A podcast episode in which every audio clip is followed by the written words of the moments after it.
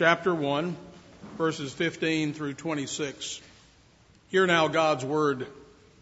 And in those days, Peter stood up in the midst of the disciples. Altogether, the number of names was about 120, and said, Men and brethren, this scripture had to be fulfilled, which the Holy Spirit spoke before by the mouth of David concerning Judas, who became a guide to those who arrested Jesus. For he was numbered with us and obtained a part of this ministry.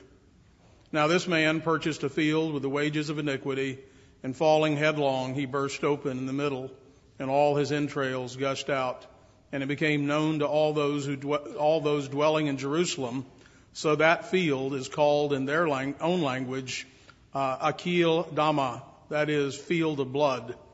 For it is written in the book of, of Psalms, "Let his dwelling place be desolate, and let no one live in it, and let another take his office." Therefore, of these men who have accompanied all of us, all the accompanied us all the time that the Lord Jesus went in and out among us, uh, beginning from the baptism of John to that day when he was taken up from us, one of these must be, become a witness with us of his resurrection. And they proposed two, Joseph called Barsabbas, uh, who was surnamed Justus, and Matthias. And they prayed and said, You, O Lord, who know the hearts of all, show which of these two you have chosen to, uh, chosen to take part in this ministry and apostleship from which Judas, by, uh, by transgression, fell, that he might go to his own place. And they cast their lots, and the lot fell on Matthias, and he was numbered with the eleven apostles. And thus far, the reading of God's word, and all God's people said. Amen. Acts 1, 15 through 26 is the lectionary text for today, which is the seventh Sunday of Easter and the Sunday before Pentecost. This is also the day that we chose to honor our four graduating high school seniors, uh, Caroline, Emma, uh, Clayton, and Leah.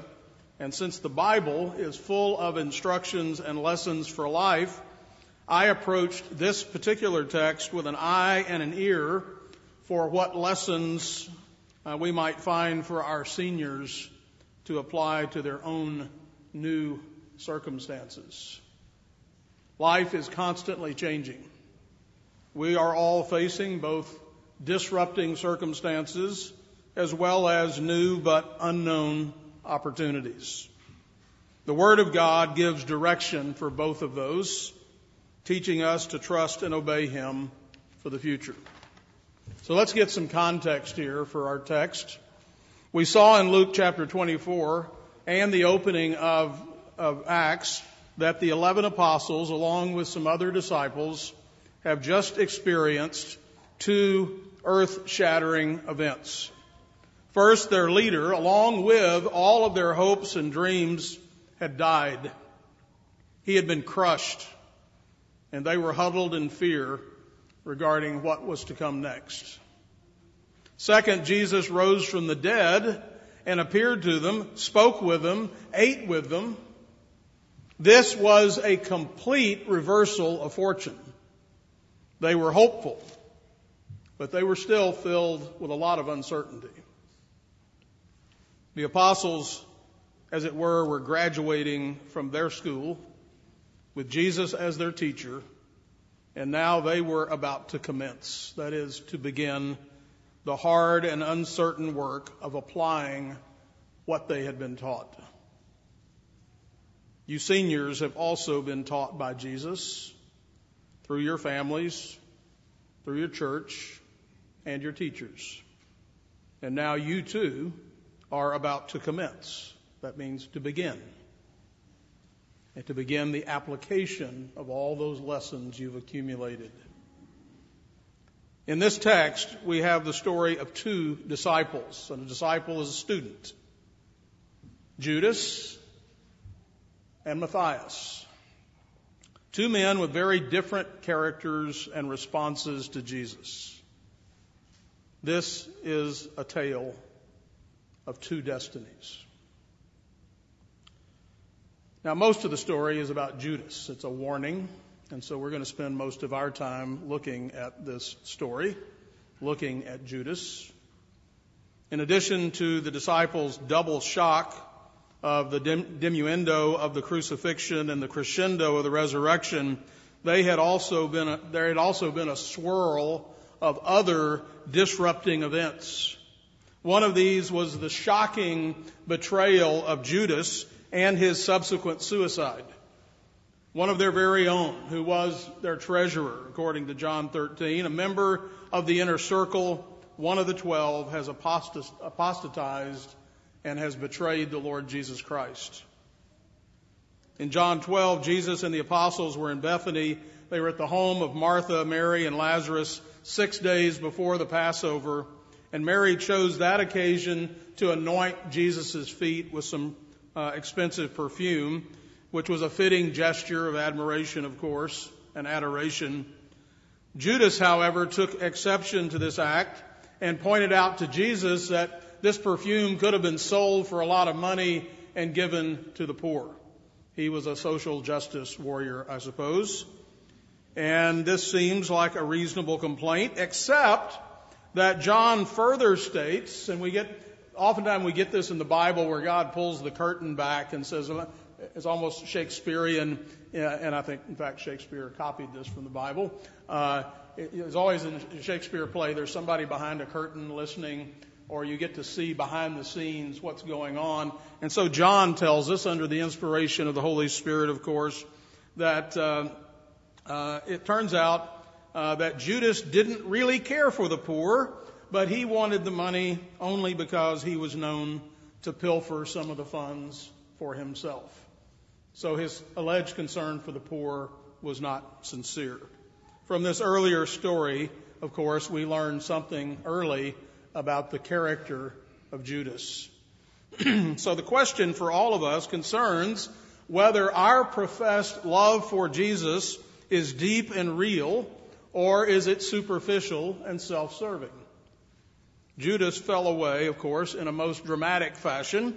None of the other disciples, though, had been able to predict this shattering event. He was apparently a pretty good actor, able to cover his tracks to some degree. And so Judas, who had been their intimate friend, and just until recently, he had been counted as one of the twelve, one of the twelve apostles. Now they were all going to be tested. And each of you are going to be tested. Many of Jesus' disciples were beginning to desert him because he was not the Messiah that they had expected. Jesus asked the twelve at that point, Are you going to desert me also? They assured him that he wouldn't, that they wouldn't. And so Jesus appears to have accepted, to have accepted their affirmation, but he went on to say that one of the apostles was a devil. He was referring, of course, to Judas in John 6. This story illustrates that Jesus was certainly aware of Judas of Judas's betrayal well before it actually happened. As we read in verse 24 here in Acts, you, O Lord, uh, who know the hearts of all. As we sit here this morning, we can all put on for one another, and maybe what you see is what you get. That's great. But sometimes it's not. Sometimes it's phony. Sometimes there's a cover. Sometimes we're pretending. But the Bible tells us right here, remember, there's all kinds of things God is teaching us and showing us in His Word that the Lord knows the heart of every individual. And that was the case here, of course, with Judas. It appears that Judas first aligned with Jesus primarily because he believed that he was going to be the king who would overthrow Rome's rule of Israel. And so we should be warned that it is dangerous to use Christ for our own purposes or to attempt to try to make him into something that we want him to be. And so we've seen some early indications that Judas's heart was not fully on board. He seemed unduly concerned about money, and in the end, he sold his soul for 30 pieces of silver and perhaps his own safety and reputation.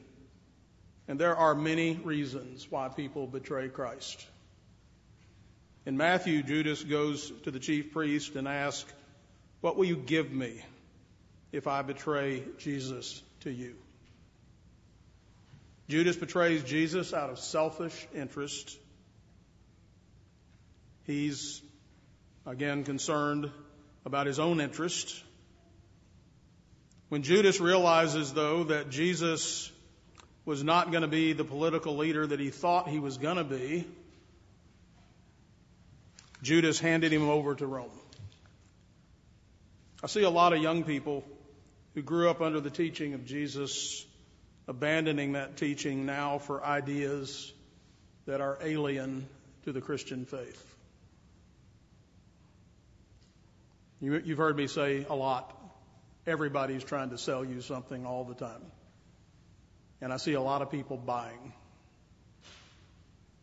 They see that when we, when, when we see this happen, for example, often with politicians who work for a leader uh, who looks like they're going to lose the next election. They start resigning. They start coming to the microphone. They start distancing themselves from the guy that they think is going to lose and positioning themselves for their next job. And that's what's happening with Judas. It looks like Jesus is going to go down and he's going to give him a shove. And so they start putting that distance there uh, and so forth. Peter's comment that Judas, quote, was numbered with us and obtained a part in the ministry forms the basis for an important life lesson that I want to point out this morning. Judas was not the first, nor was he the last person to abandon their faith in Christ to pursue some selfish gain. Again and again, we have seen it in our own families, in our own church, in our own communities. Moreover, many of us have felt the same temptation ourselves. The most famous story of Judas, of course, is the betrayal of his alleged friend and teacher to the Jewish and Roman authorities. In all the Gospels, Judas took the soldiers to the Garden of Gethsemane, where he knew Jesus would be after dinner with some of the disciples. Think of that picture. Why was Christ there? We know the story of the garden where Jesus sweat great drops of blood just before the crucifixion. And, we read this in John 18. When Jesus had spoken these words, he went out with his disciples over the brook Kidron, where there was a garden, which he and his disciples entered. And Judas, who betrayed him, also knew the place, for Jesus often met there with his disciples. Judas had been in that very garden with Jesus often. In Matthew, Mark, and Luke, Judas identified Jesus by a kiss. The Bible gives us good examples and bad examples. Judas was an awful warning in the uncom- to the uncommitted followers of Jesus who in his present who are in his presence but don't share his spirit. But his betrayal is also a powerful reminder of the horrific possibilities within, within the human heart. There is much to learn from a man who studied under Jesus Christ himself and yet betrayed him with a kiss. Faithful, Proverbs says, are the wounds of a friend, but the kisses of an enemy are deceitful. Judas wanted a Jesus who would approve of his plans and approve of his goals.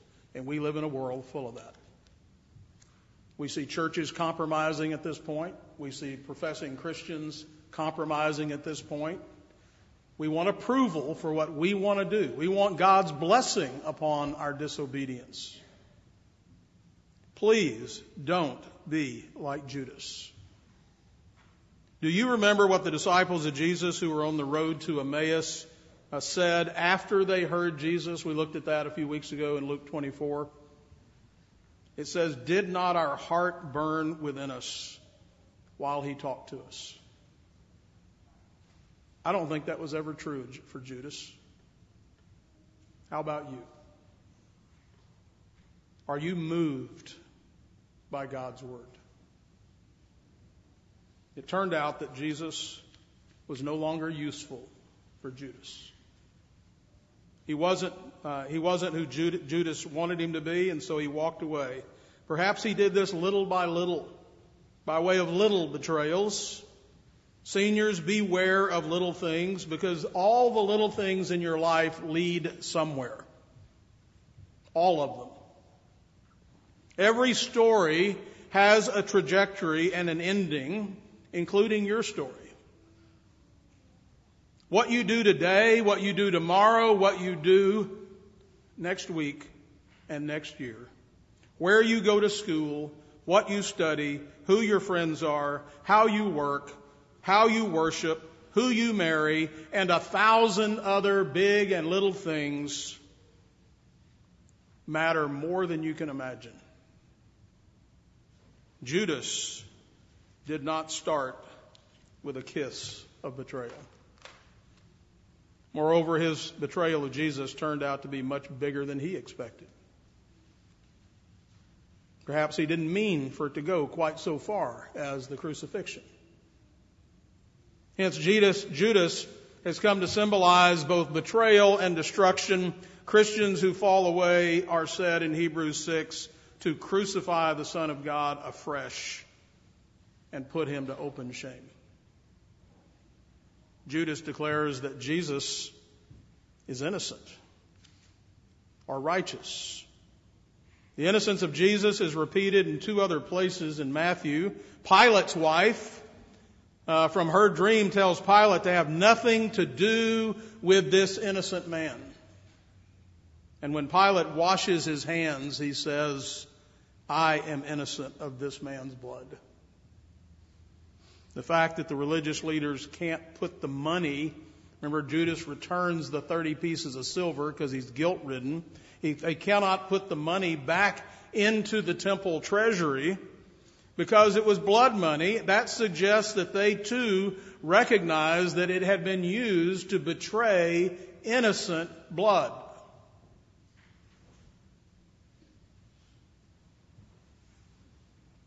The blood money is used to fill another prophetic utterance. Psalm 41:9, even my own familiar friend in whom I trusted, who ate my bread, has lifted up his heel against me. Even if his early association with Christ was sincere, Judas allowed Satan to have a foothold. Satan transformed that foothold into a chasm. Beware of giving the devil a little place in your heart. Just a little compromise to fit in, and the semi religious people will be ready to welcome you into their ranks. To compromise, to refuse uh, to forsake a sin, to belligerently claim your independence, is to willfully lay raw meat before the roaring lion who seeks to devour you. Judas had a love of money that led him to dabble in the treasury, and it set into motion his diabolical destiny. Societies have always reserved their harshest judgment for those who commit some act of betrayal. It's a sin against the trust that is crucial to maintain relationships between two people or a community. Betrayal shatters the fragile bonds that hold us together, and when we lose our ability to live together, we lose our ability to be truly human. That's why betrayal can destroy a marriage, a family, a church, or a community. Perhaps we show betrayers so little compassion because perhaps we're afraid there's a little Judas in all of us. We hate the thought that we too are capable of betraying trust. When Jesus claimed that one of the twelve would betray him, the anxiety within all of their souls rose. Is it me? We can betray him in the workplace when it will cost too much to act like a Christian. We can betray him with a friend, including a boyfriend or a girlfriend we can betray Him in our homes when the anger is so great that we hurt those who trust us. we can betray him in the sacred commitments that we fail to keep. Your baptism and your weekly partaking in the Lord's Supper are sacraments which mean they are oaths of loyalty or fealty. I promise Jesus to never forsake you. He's promised to never forsake us. I will never betray you. Sound familiar? Seniors, you have promised over and over and over. I've seen you, thankfully, every week, sitting here, coming to this table. I know you're baptized. Weekly partaking of the supper and the sacraments, promising over and over to be faithful followers of Jesus Christ all the days of your life. Those promises are now going to be tested many, many times. The treachery of Judas reveals how sin can make us callous. The Bible records numerous times that Jesus loving, lovingly reached out to call Judas back. Not once did Judas hint at responding. All was dark when Judas approached Jesus in Gethsemane. One final time, Jesus gave Judas a chance. In Matthew 26, it records this is how Jesus addressed Judas at that very moment, even after the dastardly kiss. He said, Friend.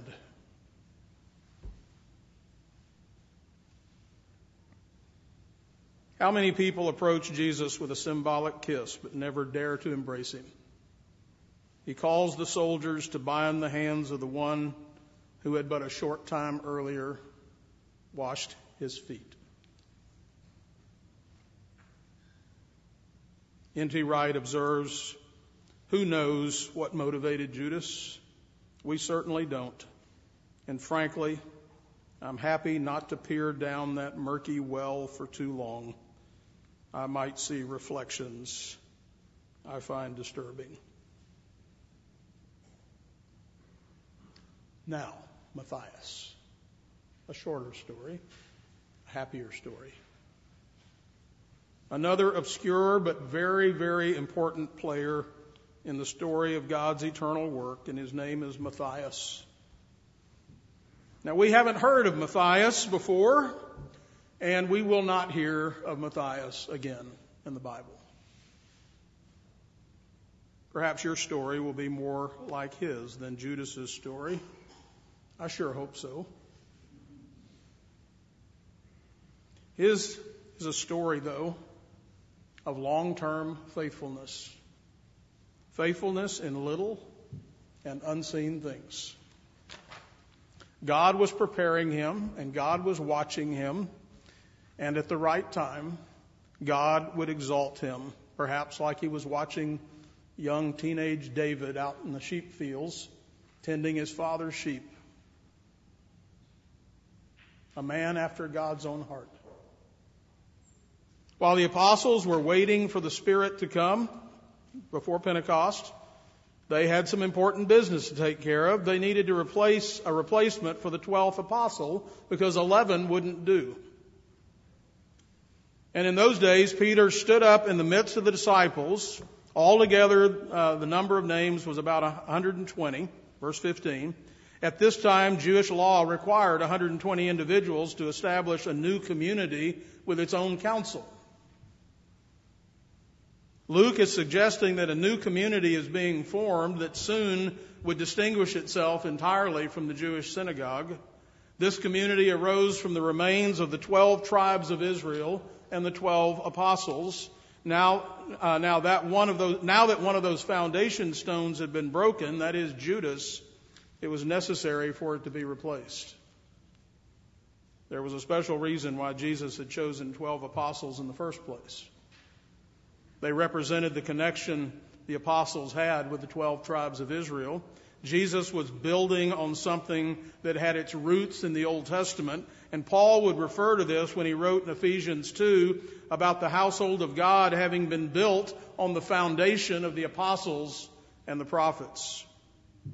After the betrayal and death of Judas, Peter apparently applied some of what Jesus taught his disciples regarding paying attention to the scriptures. Remember, after Jesus rises from the dead, he appears to his disciples and he starts to open the scriptures to them. He starts to show them how all of the Old Testament, Moses and the prophets and the Psalms were talking about him. He recognized that the Bible had, Peter does, that the Bible had already spoken about Judas and what he would do. I don't know if Jesus specifically had taught Peter that in those days. I'm not sure how Peter arrived at this conclusion, but he does. And he declares that the scriptures have to be fulfilled, and he cites this. This is a full recognition that the work of the Holy Spirit, uh, uh, recognition of the work of the Holy Spirit in the Old Testament and the infallible, authoritative Word of God. The scriptures must be fulfilled. So then a process begins. I want to give a little instruction here. We'll get back to Matthias in just a sec. How was Matthias chosen? Well, there are four steps. First, Scripture and the Word of Jesus, the standard. Scripture must be fulfilled. Men and brethren, this Scripture had to be fulfilled, which the Holy Spirit spoke before by the mouth of David concerning Judas. We got whatever the Bible says. That's when we get ready to do something, when we get ready to make decisions, we need to search the scriptures and see what did the Bible have to say about this. Remember, Luke has already told us again that Jesus had opened the scriptures. They now had a new grasp of how the Old Testament foretold the sufferings and glory and the rejection and reign of the Messiah. Peter goes on to quote from Psalm 69 and Psalm 109. So again, I don't know if Jesus pointed to these Psalms during the time that he appeared to them and explained their meaning. But the first psalm explains what happened to Judas, Judas's defection and death, and the second explained what they should do about it.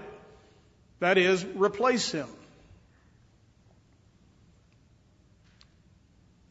Verse 21 through 22 here of Acts, uh, therefore, of these men who have accompanied us all the time that the Lord Jesus went in and out among us, beginning from the baptism of John to that day when he was taken up from us. One of these must become a witness with us of his resurrection. Again, I don't know if Jesus had given them that specific criteria. I want you to select someone, and they must have been there from the time of my baptism with John until and have personally witnessed my resurrection. So there's a standard. Second was deliberation. So here we play a role. And they proposed two. Joseph, called Barsabbas, who was surnamed Justus, and Matthias. So, well, we only have two out of the 120 here who meet that criteria. We've evaluated them, so this is what we're left with. Third, they prayed.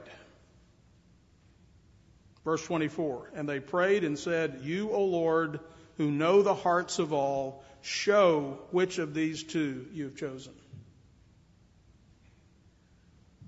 The ultimate selection was from the Lord, since He knows everyone's heart. Fourth, casting lots, or what we would just simply say God's providence.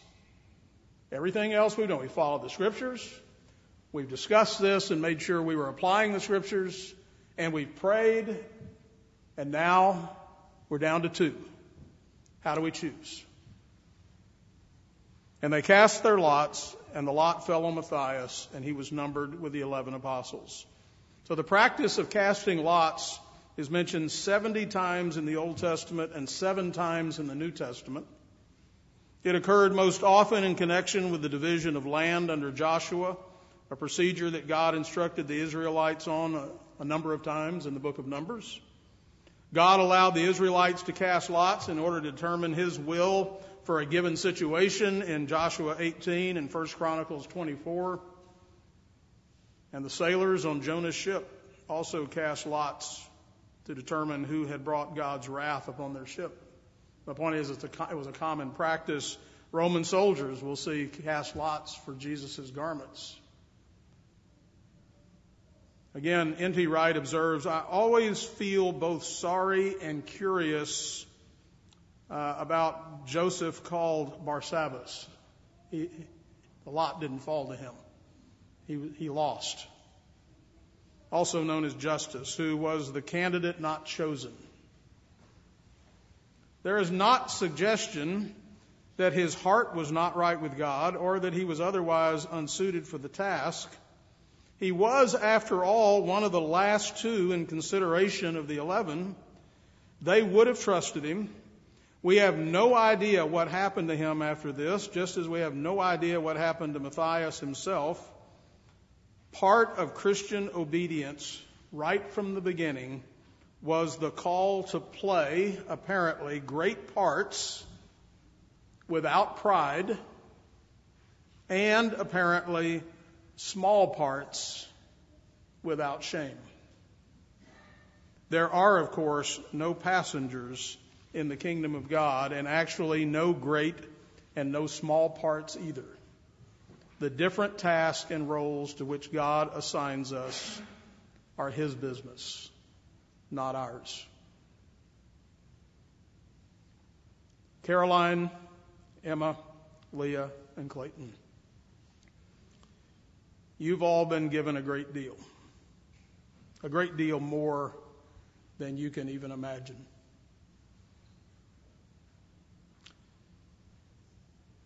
But Judas was also given a great deal. And Jesus said, For everyone to whom much is given, from him much will be required. You might need to be a Matthias, patiently waiting on God, faithfully serving day after day. I had a pastor friend who used to say about church members, I'll take a racehorse, I'll take a mule over a racehorse any day of the week. And so I close with these words of counsel to young people from the Apostle Peter. From 1 Peter 5. Likewise, you younger people, submit yourselves to your elders. Yes, all of you. Be submissive. And remember, the word submissive just means submission, to come under the mission. Be submissive to one another and be clothed with humility. You've heard me say many times, and I'll say it again humility is always attractive. Real humility. For God resists the proud, Peter says, but gives grace, ill deserved favor to the humble. Therefore, since that's true, therefore, humble yourself under the mighty hand of God, Matthias, that he may exalt you, lift you up in due time. And while you're doing that, he says, Cast all your cares upon Him because He cares for you. God loves you. Be sober. Be vigilant because your adversary, the devil, walks about like a roaring lion seeking whom he may devour. Resist him. Steadfast in the faith knowing that the same sufferings are experienced by your brotherhood in the world. But may the God of all grace, who called us to his eternal glory by Christ Jesus, after you have suffered a while, may he perfect, establish, strengthen, and settle you. To him be the glory and the dominion forever and ever. Amen. We're going to pray now, and I'm going to pray a prayer of dedication for our graduates. Let's go before the Lord. O God, our Father, you have been our refuge and dwelling place in all generations.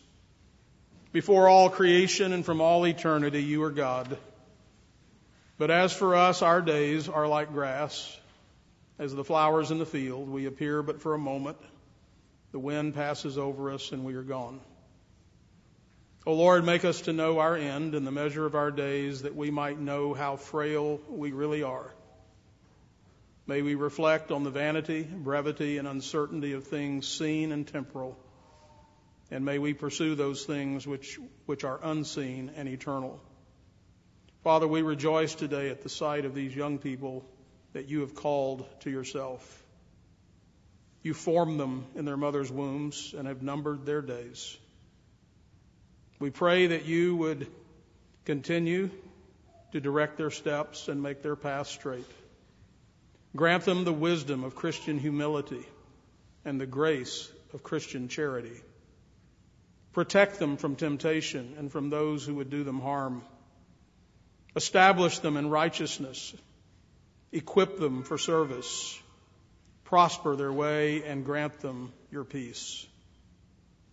O oh Lord, we thank you for the parents of these graduates and likewise for their faithful family, friends, and teachers who have blessed them abundantly.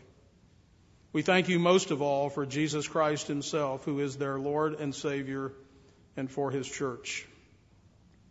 May it be obvious to all who know Caroline, Emma, Leah, and Clayton that they are building their lives upon the sure foundation of Jesus Christ and His Word. Fill them with your Spirit. Give them a hunger and thirst after righteousness. Give them true faith, true repentance from sin, true wisdom, true courage to stand for what is right and against what is wrong. We ask your blessing now upon them all in the name of your Son, Jesus Christ, the King of Kings and Lord of Lords. Amen. Amen. 1 Corinthians 11. 23 through 26, for I received from the Lord that which I also delivered to you, that the Lord Jesus, on the same night in which he was betrayed, took bread. And when he had given thanks, he broke it and said, Take, eat, this is my body which is broken for you. Do this in remembrance of me. In the same manner, he also took the cup after supper, saying, This cup is the new covenant in my blood. This do as often as you drink it in remembrance of me. For as often as you eat this bread and drink this cup, you proclaim the Lord's death until he comes. There's an interesting note when Jesus asked in the garden, Whom are you seeking? He asked that of the soldiers. They answered him, Jesus of Nazareth. And Jesus said to them, I am he. And Judas, who betrayed him, also stood with them. Now, when he said to them, I am he, they, the soldiers, drew back and fell to the ground. Literally, Jesus said, I am, which is the language taken from Exodus 3:14 when Moses asked God, "Who shall I say sent me?" and God said, "I am who I am." And he said, Thus you shall say to the children of Israel, I am, has sent me to you. John has already reported that Jesus said, I am the bread of life, I am the light of the world, I am the way, the truth, and the life, I am the true vine. And now, in the face of this human military force, Jesus simply says, I am. And the soldiers' response. They drew back and they fell.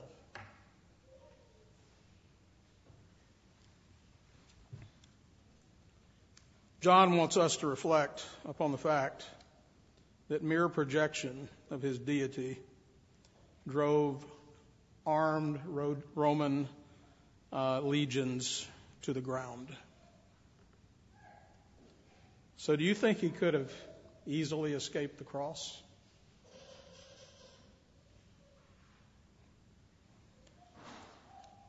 If this is the power demonstrated in his humiliation, what do you think will happen when he returns in glory? Philippians 2 10 through 11. At the name of Jesus, every knee should bow, of those in heaven of those on earth and of those under the earth, and that every tongue should confess that Jesus Christ is Lord to the glory of the Father. Amen.